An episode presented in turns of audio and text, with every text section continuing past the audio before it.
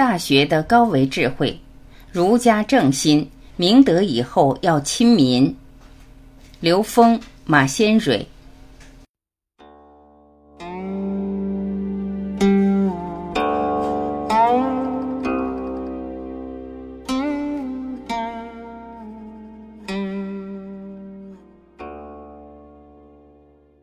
儒家文化一贯强调做人应努力自省，并要光明磊落、坦坦荡荡，这就是正心。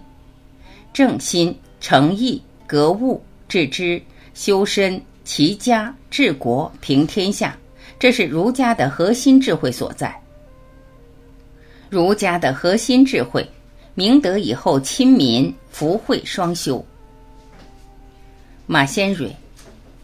我们研究儒家，要从孔孟原点开始，也就是从孔夫子个人修行的实践境遇上升到道德的最高点，以及从他的嫡传、新传弟子开始。那我们就不得不提到一本书，就是《大学》。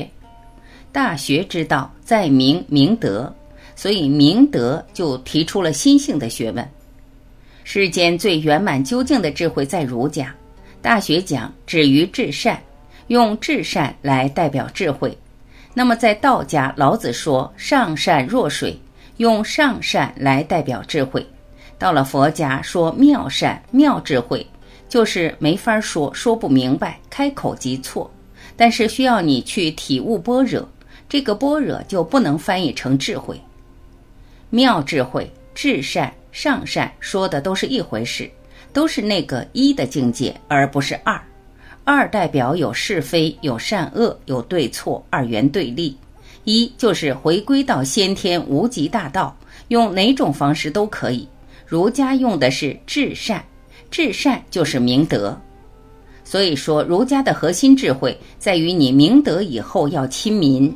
明德好比你自己看到了自己的自信，彰显你的自信就是明明德。每个人的自信本自天成，就看你愿不愿意彰显出来。彰显以后还要做一个功夫，就是亲民、服务大众、回报社会。那么你亲民了以后，这就叫福慧双修。灵光一闪即见天性，那是明德。明德了以后，你修智慧法门，还要兼修福报。当福报亲民足够了的时候，你就趋近止于至善。这个至善就是你的圆满究竟界。原来儒家、佛家、道家讲的是一回事儿。儒家的大智慧腾出空间用于觉悟。刘峰，儒学里面教了我们一整套在三维空间简单的生活规范，按照这个生活规范，我们的行为变成习惯以后，生活会变得很简单。简单的结果是我们跟内在连接有足够的空间。很多人以为儒学是对人行为的约束，那是因为不了解。当他了解以后，按照这种规范设定的生活习惯，会更容易让自己的内存空间去用于觉悟。否则，你的内存空间天天应对当下的世界，哪里有时间去觉悟呢？尤其是当代世界信息这么复杂，遇到的事情也十分繁琐，每天光是处理这些就疲惫不堪了。哪里有空间去跟内在连接？所以儒学智慧把我们的整个行为、我们的生活习性、我们的思维模式简单设定一下，让我们能腾出足够的内存空间去觉悟。如果我们不从这个点去理解国学教我们的这些行为规范的话，我们往往认为那是限制，其实不是，它里面存在着大智慧。